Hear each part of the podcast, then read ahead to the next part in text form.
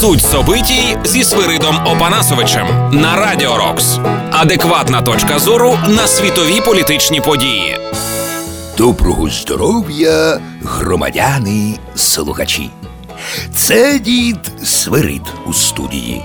Продовжаємо спокійно вникати у суть происходящих событий. 20 вопросов к Путіну агентства ТАСС, які зараз періодично публікуються, це такий масштабний замисел Кремля завоювати і очарувати людство нечеловеческою мощью інтелекта Путіна. І логіка задаваємих вопросів цьому задуму відповідає: кожне наступне питання має, по ідеї, викликати інтерес все ширших і ширших народних мас на всіх континентах планети. Правда, інтерв'ю ті ніхто по суті не слухає і не читає, бо не до Путіна зараз. Коронавірус і все таке інше. А жаль. Насправді задум Кремля був інший. Задум полягав у тому, аби після кожного інтерв'ю висказані Путіним геніальні мислі широко обсуждалися міровою общественностью.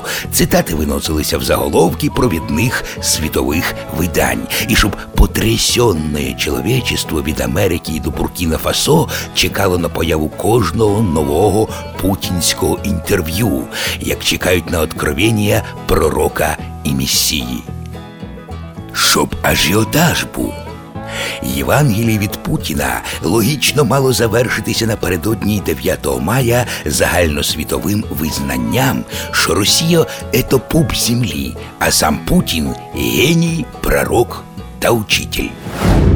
Скоріше за все, кремльовські подхаліми самі переконали свого царя не скривати більше перед людством свою геніальність та коварно підсунули йому мікрохвона. І потім начав верещать по наростаючій про Україну, про санкції, про гонку вооруженій, про нове міроустройство, на очереді космос і вопроси управління Вселенною. А в цілому оті убогі інтерв'ю більше скидаються на подведення ітогів та підготовку Путіна до якогось нового етапу в його житті та кар'єрі, з яких найбільш многообіщаючими виглядають лава підсудних у Гаазі або палата в психушці. Всегда є третій варіант, оптимістично заявляє Путін. Так дійсно є.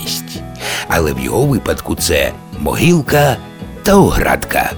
Сохраняємо бадьорий бойовий дух, держимо кулаки за полонених, шукаємо в інтернеті фонд Повернись живим і допомагаємо нашій армії та слухаємо Радіо Рокс. З вами був дід Северет. І слідім, щоб везде порядок був, а не те, що сейчас.